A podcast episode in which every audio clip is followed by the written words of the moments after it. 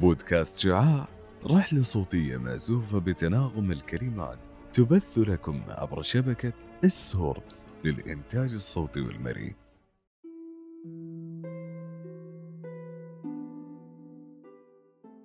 أنا رواب المقاضي وأهلا وسهلا بمستمعينا الأعزاء. حكايتنا نسج من الواقع إلى الخيال. نسج بخيوط مقدسة. لا يصنعها إلا خالق عظيم. ما بين رمشة عينك والأخرى وما بين حديثك والفكرة وحين التقاطك كوب القهوة حرب ساخنة قائمة في جسدك. لا تبرح حتى تنال مطلبك. وحتى في منامك. عندما تتسلل رويدا رويدا إلى احلامك هل برأيك تنتهي الحكاية؟ دماغ الإنسان عالم مليء بالأسرار والألغاز مما يجعله مجالا خصبا بالمعارف والاكتشافات المذهلة. فلم تفك معظم شفراته حتى الآن. حيث لا يزال تاريخ علم الأعصاب يكتب حتى يومنا هذا. ومن هذا المنطلق أعزائي المستمعين نبحر معكم في بحور تخصص تقنيات علوم الأعصاب لنكتشف أعماق محيطه ونتعرف على مكنونته العجيبة التي تدفعك للتفكر والتساؤل اللانهائي. يعنى بتقنيات علوم الأعصاب دراسة وظائف الجهازين العصبيين المركزي والطرفي وتشخيص الأمراض والاعتلالات المتعلقة بهما باستخدام العديد من الدراسات التشخيصية والتقنيات المتاحة في قسم الفسيولوجيا العصبية في المستشفيات. وللخوض في هذا التخصص المدهش عليك عبور خمس سنوات دراسية. تهوي. السنة الأولى وهي السنة التحضيرية تتم فيها تهيئتك لتقنيات علوم الأعصاب ومن أبرز مقرراتها علم التشريح علم الأمراض علم الأدوية. أما في السنة الثانية فهي بداية التدريب السريري في المستشفيات. ومن خلالها سيتم تدريسك دراسات تشخيصية مقسمة على جزئين.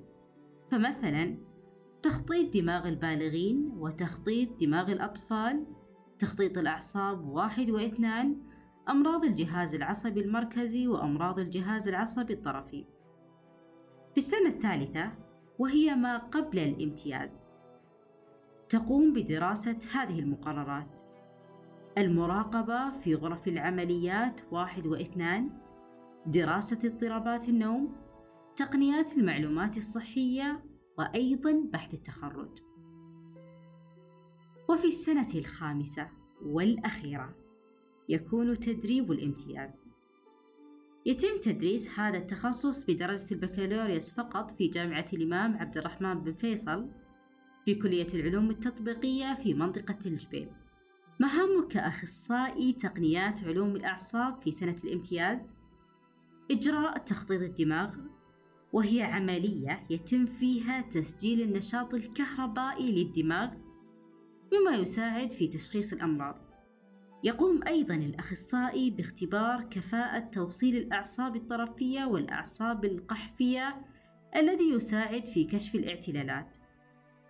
ولأن أجزاء الجهازين العصبيين المركزي والطرفي تعد أجزاء مهمة جدا للمعيشة فإبقاؤها مستقرة وسليمة أثناء العمليات المتعلقة بها.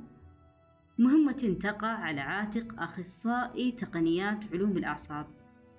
وهنا يكمن دوره الأساسي في غرف العمليات. يجري أخصائي تقنيات علوم الأعصاب كل هذه المهام السابقة في مختلف أقسام المستشفى ولكافة الفئات العمرية. نحن لم نختر علم الأعصاب بل علم الأعصاب هو من اختارنا.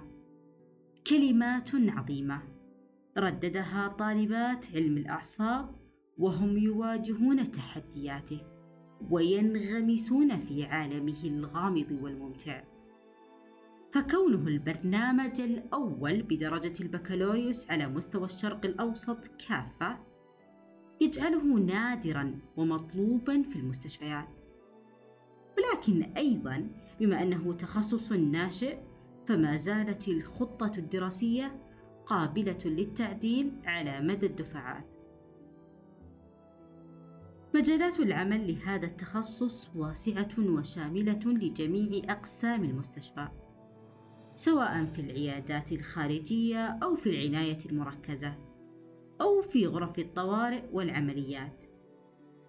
يستطيع أيضا خريج علم الأعصاب العمل في المجال الأكاديمي في الكليات والجامعات والعمل في مراكز البحوث والاختراعات لدراسة التجارب الحديثة في علم الأعصاب. ويعمل أخصائي علم الأعصاب بدور أساسي في وحدات مراقبة الصرع وهي وحدات تنويم لمرضى الصرع تتم فيها مراقبتهم طوال فترة مكوثهم فيها للوصول إلى التشخيص الصحيح وبداية الخطة العلاجية بعدها. وأخيرا مستمعين الشغوفين نتمنى أن تغذت أدمغتكم بشكل كاف بمعلومات هذا التخصص المبهر دمتم بخير